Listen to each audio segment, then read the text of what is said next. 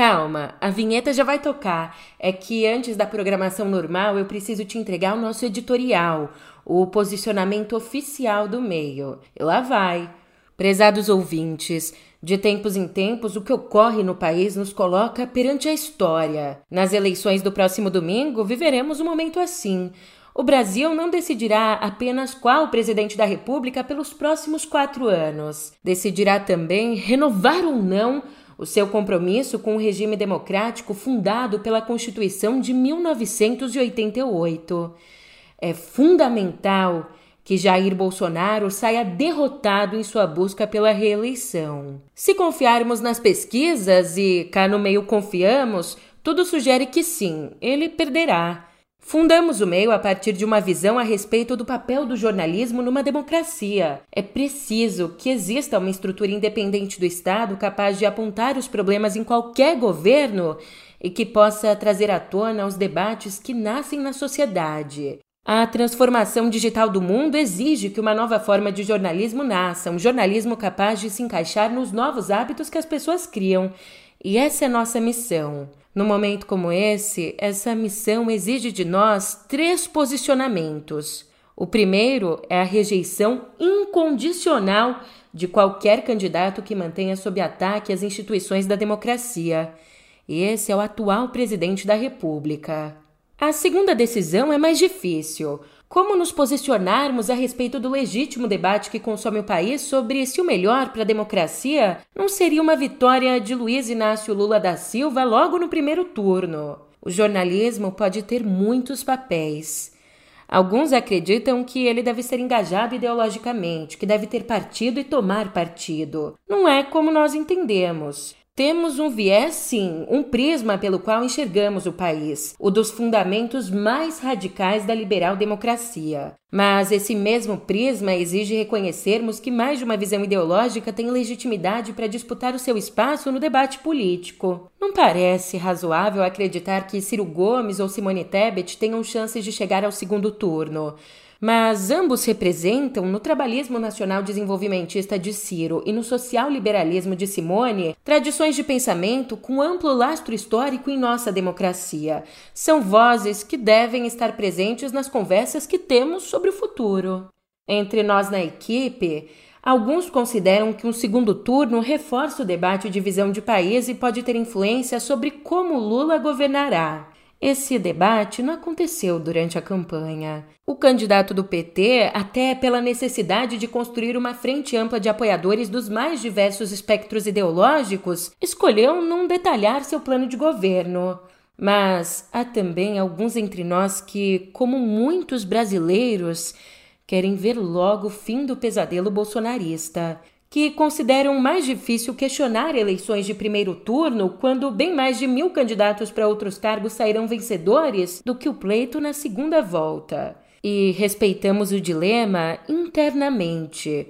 No fim das contas, a conclusão nasce de uma avaliação pessoal que cada eleitor deve fazer sobre o tamanho do risco à democracia que um Bolsonaro derrotado possa representar. Não temos dúvida de que no segundo turno o voto em Lula é o voto certo a ser dado por qualquer democrata. No primeiro turno, o princípio da democracia exige considerarmos que cada pessoa deve fazer o seu próprio julgamento. O que então nos leva à terceira decisão que nossa missão impõe. Fazemos, cá no meio, jornalismo independente Há uma democracia cambaleante para ser reconstruída a partir do ano que vem, com a posse do novo presidente. Nós estaremos do lado das forças dessa reconstrução e, no caso do jornalismo, isso quer dizer que estaremos no papel de quem põe um olhar crítico, críticos leais, críticos a qualquer governo de qualquer partido. A missão do jornalismo nunca é ser governista. Mas certamente estaremos tranquilizados de que o combate à fome será priorizado, assim como a preservação do meio ambiente e o bom senso de usar o conhecimento científico como critério de decisão nas políticas públicas. Poderemos, enfim, voltar à racionalidade do debate. Nesse sábado, os assinantes premium vão receber uma edição especial que traz um retrato do Brasil que vai às urnas. Que perfil eleitoral temos e que grupos na sociedade definirão esse pleito? A gente já tem essas respostas. E no domingo dessa eleição estaremos em live permanente até que o resultado da eleição saia em nosso canal do YouTube. A gente vai estar tá no ar a partir das 5 horas da tarde. Os editores Pedro Dori e Flávia Tavares, acompanhados dos colunistas Marilis Pereira Jorge e Christian Lynch, comandarão uma conversa permanente com entradas frequentes de nossos repórteres em Brasília, direto do TSE. Toda a equipe estará trabalhando. Assim no meio, nos ajude na missão de construir um novo jornalismo inteligente e ao mesmo tempo conciso, bem-humorado e independente para esse novo tempo digital. Quando um veículo é financiado por seus eleitores, ouvintes e espectadores, a independência é garantida. O link para conhecer a edição premium está na descrição do episódio. E dito isso.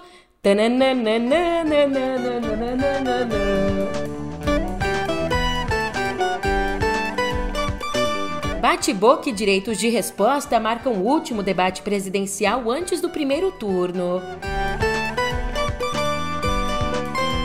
Ainda de olho nas eleições, para rebater eventuais contestações do resultado, pela primeira vez, pelotão de ministros acompanhará a apuração dos votos no TSE. E por fim, mas não menos importante, mais uma rodada da pesquisa Datafolha.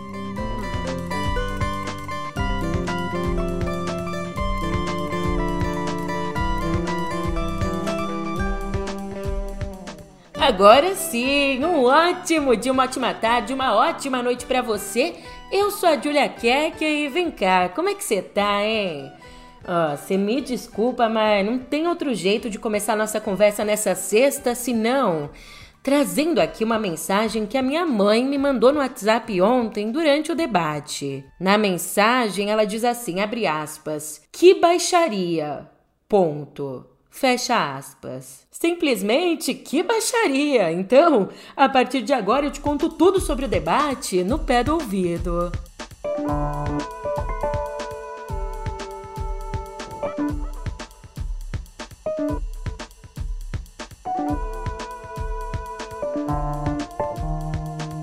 Bate-boca e 19 pedidos de direito de resposta. É só isso. É só isso. Pronto, acabou. Acho que eu fiz aqui um bom resumo do último debate entre candidatos a presidente antes do primeiro turno das eleições. Na brincadeira, você sabe, o que não falta aqui é assunto para a gente conversar. E, como eu disse, nessa reta final, o debate organizado pela TV Globo foi marcado por trocas de acusações, principalmente entre o presidente Jair Bolsonaro e o ex-presidente Lula. Além deles, outros cinco candidatos participaram: Ciro Gomes, Simone Tebet, Felipe Dávila, Soraya Tronic e Padre Kelmon. O encontro, que foi mediado por William Bonner, começou na noite de quinta e terminou só na madrugada de sexta. Então você imagina a hora que eu tô gravando esse episódio, né? E o encontro somou aí mais de três horas de duração. E logo no primeiro bloco a gente teve vários momentos de tensão. Momentos que começaram com uma pergunta do padre Kelvin. Kelson. Kenan Kel, Kellogg's. Ai. Padre Kelson.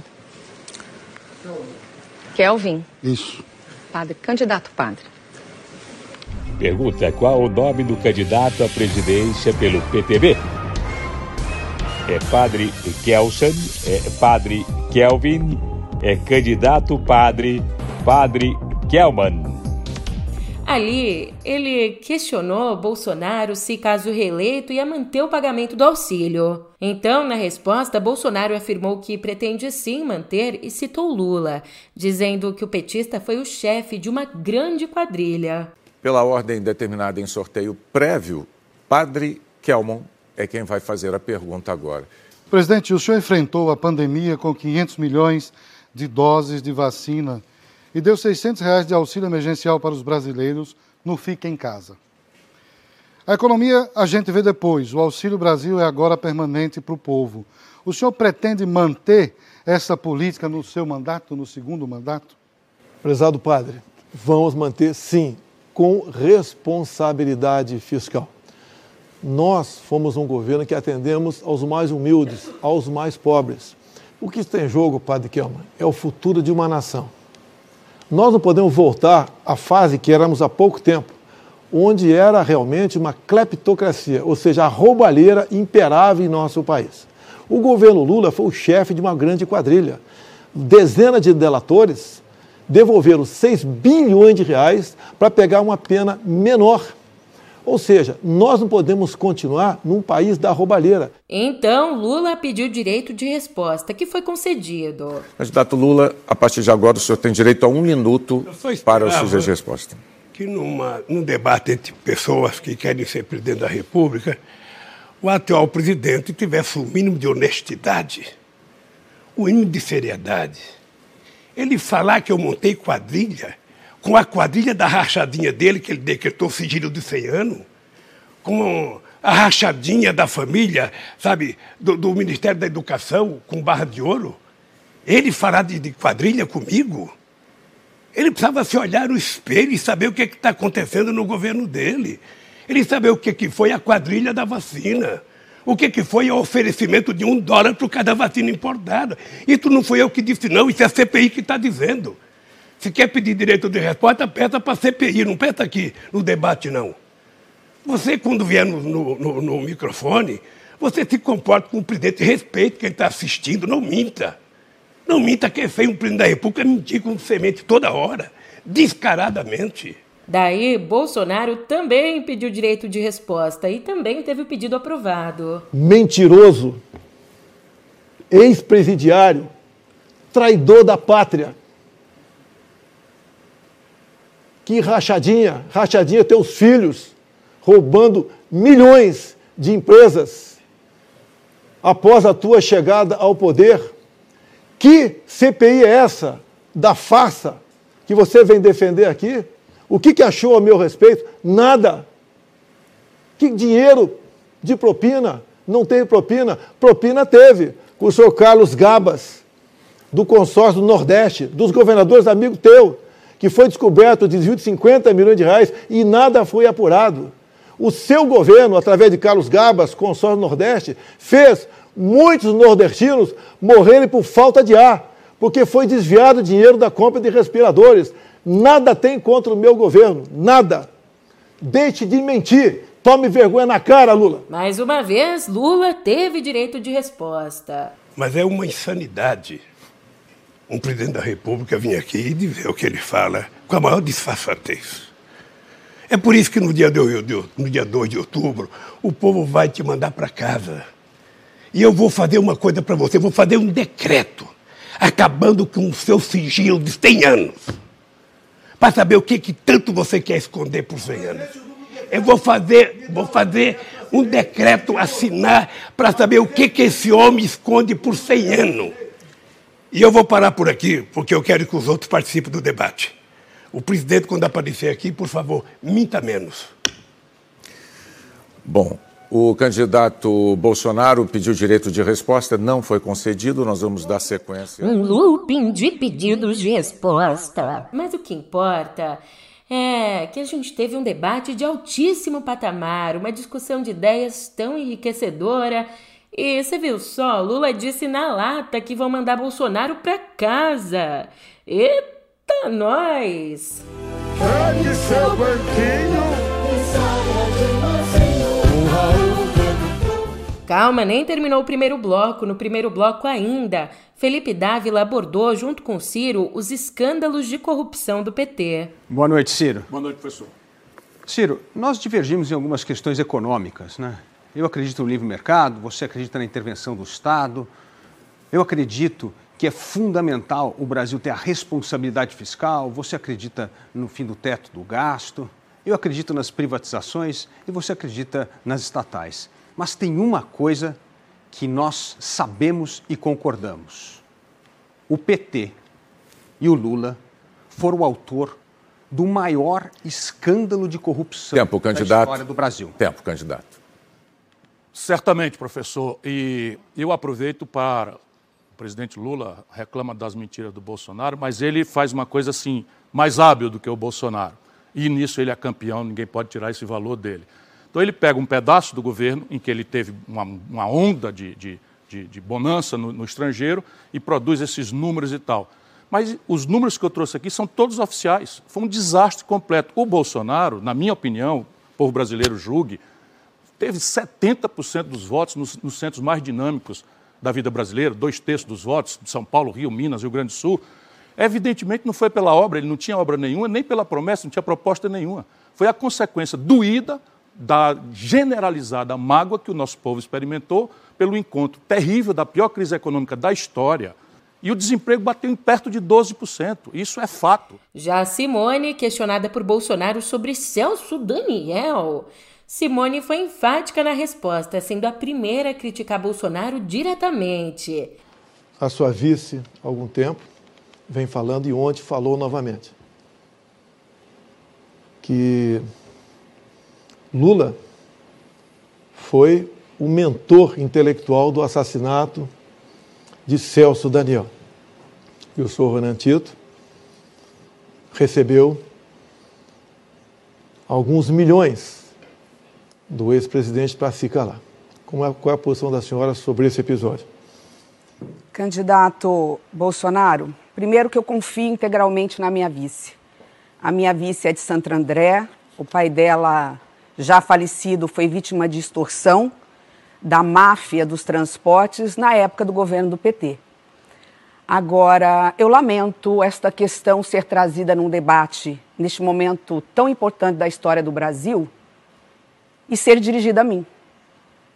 Eu acho que falta ao senhor coragem de perguntar isso ao candidato do PT, que segundo o senhor é envolvido, que está aqui.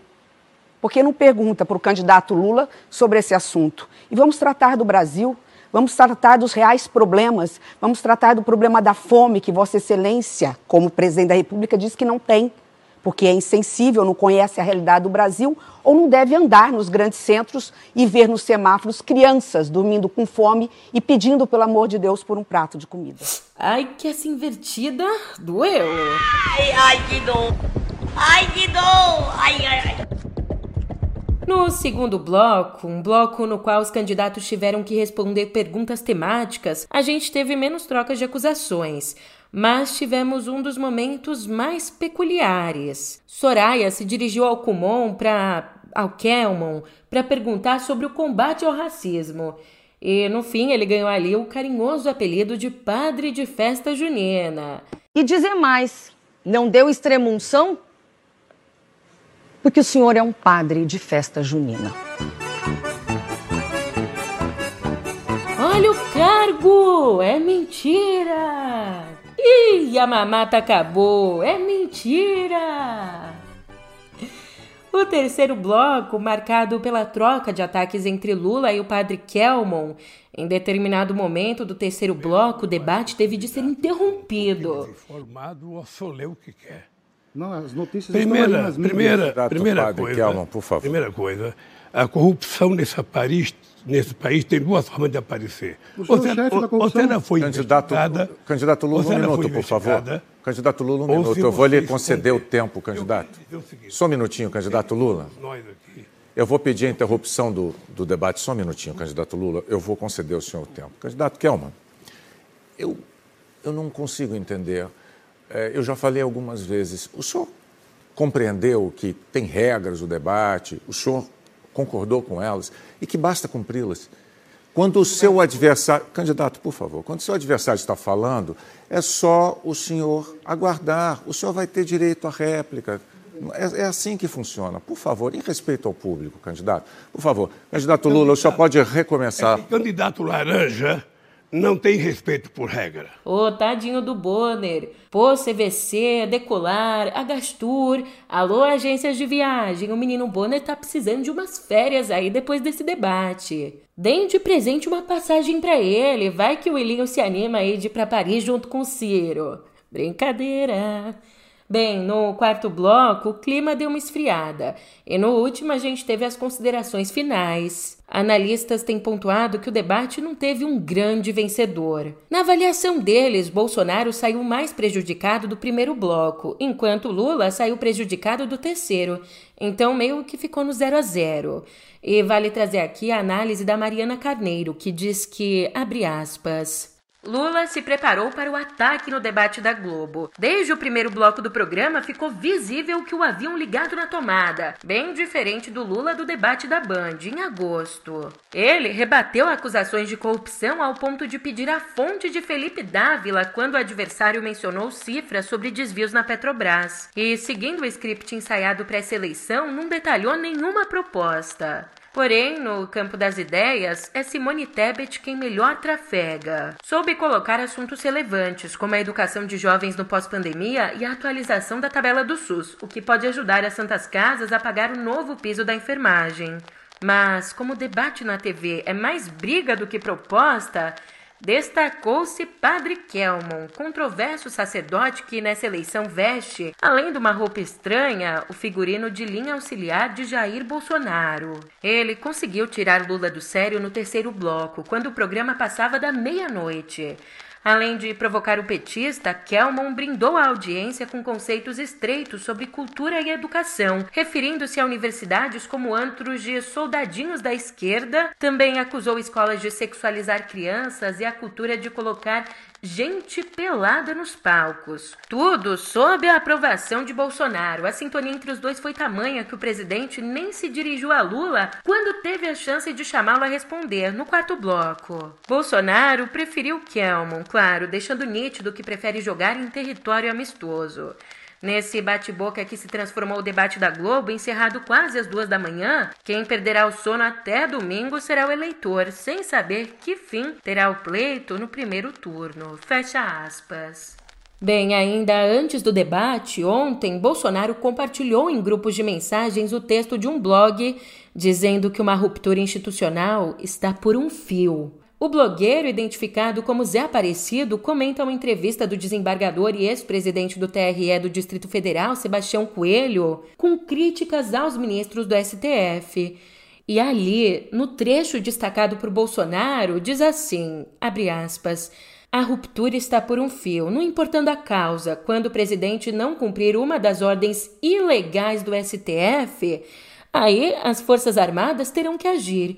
Isso, ao que parece, não vai demorar. Fecha aspas. Já na live, na live de ontem, Bolsonaro subiu ainda mais o tom contra o presidente do TSE, Alexandre de Moraes, dizendo inclusive que ele é moleque. Nós sabemos que lá você tá. Você não quer o Lula, você quer o Alckmin.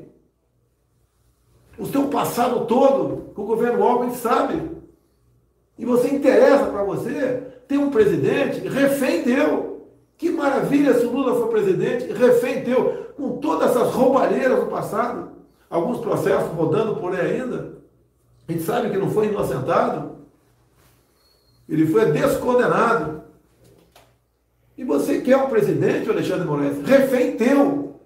Eu não sou refém teu. Que se eu fosse, Alexandre, eu não teria, por exemplo, assinado o indulto, né, na verdade, a graça, do deputado Daniel Silveira. O Alexandre Moraes vem com essas baixarias quebra o sigilo do meu ajudante de. Quebrou foi o meu sigilo, Alexandre. Isso não é papel de homem, é de moleque. É de moleque. Não é mole, não. A gente está falando aqui do presidente da República.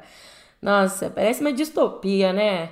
Enquanto isso, pela primeira vez, todos os sete ministros do TSE, mais o presidente do Senado, Rodrigo Pacheco, e o presidente em exercício do Tribunal de Contas da União, Bruno Dantas, pela primeira vez, Todos eles vão acompanhar juntos a apuração na sede do TSE. E o objetivo disso é mostrar unidade dos poderes diante de uma possibilidade de contestação dos resultados por Bolsonaro e pelas Forças Armadas.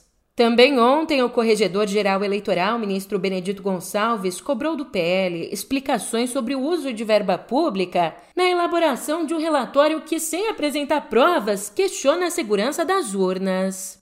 E para você ter uma ideia aqui de como anda a corrida eleitoral, a pesquisa Datafolha divulgada ontem trouxe uma amostragem diferente das anteriores.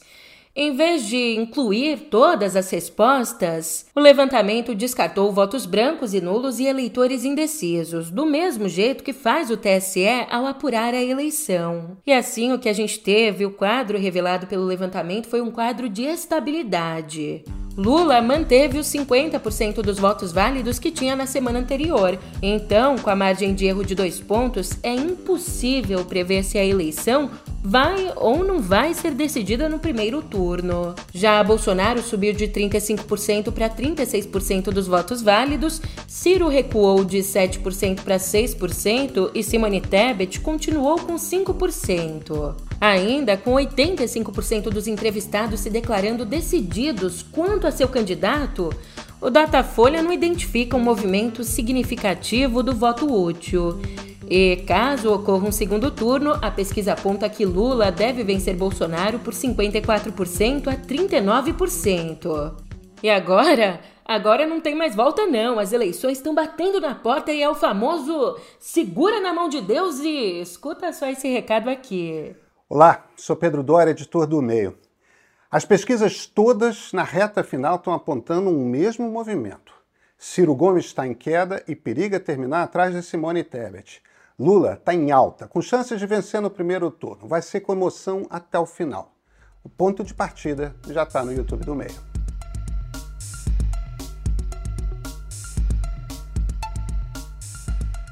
Voltando ao noticiário, se você ainda tinha alguma dúvida. Ontem, Neymar decidiu sanar qualquer resquício de dúvida sobre o apoio dele à reeleição de Bolsonaro. O jogador divulgou um vídeo fazendo uma dancinha, fazendo o número 22 com as mãos, ao som de um jingle que pede votos para Bolsonaro. Ô Neymar, que bola fora, hein? Achei que você tava melhor antes. Você era mó jogador cai-cai, caía pra cá, caía pra lá, e agora é seu candidato que vai cair? Caramba, hein? Já no lado oposto, o ex-presidente do Supremo, Carlos Aires Brito, se tornou ontem o quinto ex-ministro da Corte a declarar apoio ao ex-presidente Lula. Lembrando que o Aires Brito presidiu o Supremo durante parte do julgamento do mensalão e votou também pela condenação de importantes nomes do PT, como o ex-ministro José Dirceu. E não é porque a gente vai decidir o rumo do país daqui a pouquinho que o resto do mundo parou. Enquanto isso, lá fora, o presidente russo Vladimir Putin assinou ontem dois decretos reconhecendo a independência das regiões ucranianas de Kherson e Zaporizhia, regiões que hoje estão em poder das tropas russas. Acontece que esses documentos fazem parte de uma estratégia do Kremlin para anunciar ainda nessa sexta a anexação das províncias separatistas de Donetsk e Luhansk, nas quais a Rússia patrocinou um referendo apontado como fraudulento para justificar a incorporação ao país. E é claro que o governo da Ucrânia não reconhece as anexações e promete defender os cidadãos ucranianos que estão nesses territórios ocupados. Já na Flórida, ao menos 17 pessoas já morreram em decorrência da passagem do furacão Ian. Os ventos e a chuva atingiram o estado na quarta-feira, com Ian rebaixado à categoria de tempestade tropical, mas ele ganhou força e voltou a ser um furacão. Segundo autoridades locais, áreas costeiras inteiras foram varridas do mapa, com prédios, embarcações e ancoradouros destruídos. Agora, o furacão voltou para o mar, onde está crescendo e deve invadir a terra de novo, dessa vez na Carolina do Norte.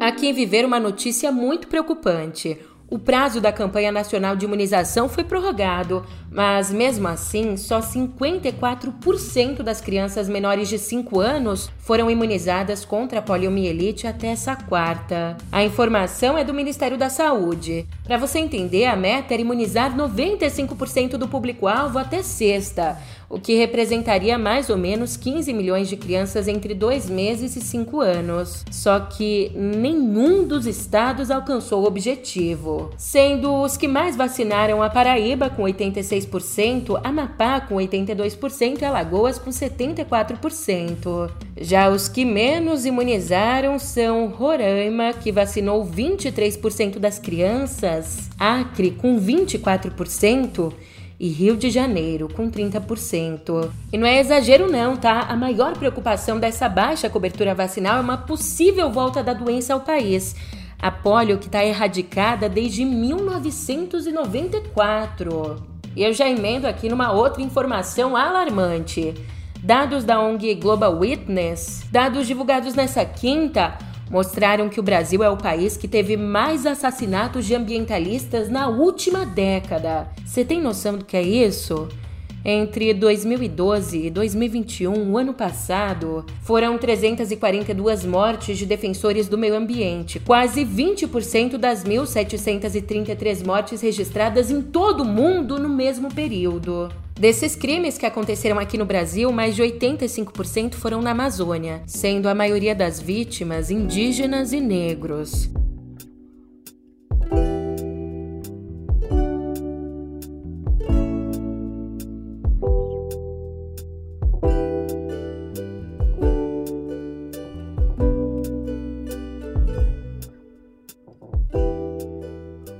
Assim que é bom! Uma boa notícia para abrir a nossa editoria de cultura. Uma atriz nossa brasileira foi indicada ao Emmy Internacional. A gente está falando de Letícia Collin. A indicação dela aconteceu pelo papel na série Onde Está Meu Coração, uma produção da Globoplay.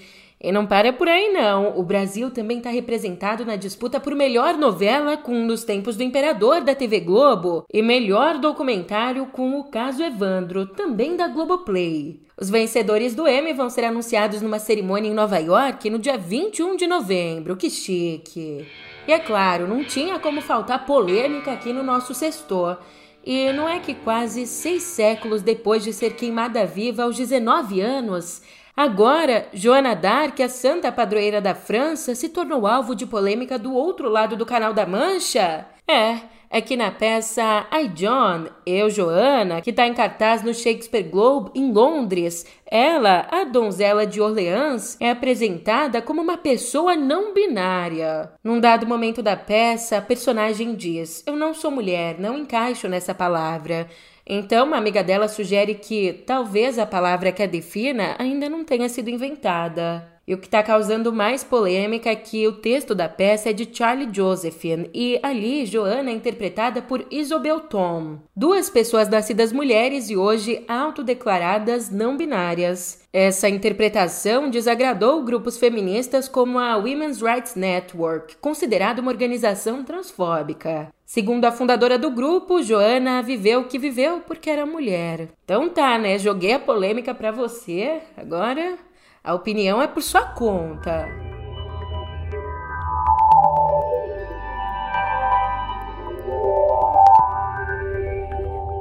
Você já ouviu falar no Google Stadia? Não? Deve ser por isso que não deu certo, né? Três anos depois do lançamento dessa plataforma, nessa quinta, o Google anunciou que vai encerrá-la. Pera lá, vou te explicar. A Stadia é a plataforma de jogos em streaming da companhia, mas com o encerramento o serviço só vai ficar disponível aí até o dia 18 de janeiro de 2023 do ano que vem. De acordo com o Google, foi tomada a decisão de encerrar a plataforma porque ela não teve o desempenho esperado, não ganhou a atração esperada. Ainda, a empresa informou que vai sim realizar o reembolso de assinaturas e jogos adquiridos na loja Stadia, bem como hardwares que foram vendidos por meio da Google Store. E cuidado que a bruxa tá solta. A Meta anunciou que vai congelar a contratação de funcionários em toda a empresa. Numa reunião com colaboradores nessa quinta, o CEO da empresa, Mark Zuckerberg, disse que a Meta também vai reduzir o número de funcionários pela primeira vez, encerrando uma era de crescimento rápido da gigante. E não para por aí, segundo o executivo, a empresa deve reestruturar algumas equipes para cortar despesas e realinhar prioridades. Falando em prioridades, que bom que o No Pé do Ouvido foi uma prioridade sua nessa sexta. Eu fico aqui, ó, muito da agradecida e se eu puder te pedir um favorzinho, compartilha esse episódio, manda no grupo da família, dos amigos, do churrasco. Ajuda essa trabalhadora aqui que virou a noite para te entregar notícia fresquinha, pô. Agora sim, depois de tanto chorar aqui, eu tô indo nessa, mas não vai esquecer não. A gente se vê por aqui no domingo no YouTube do Meio. Sextou!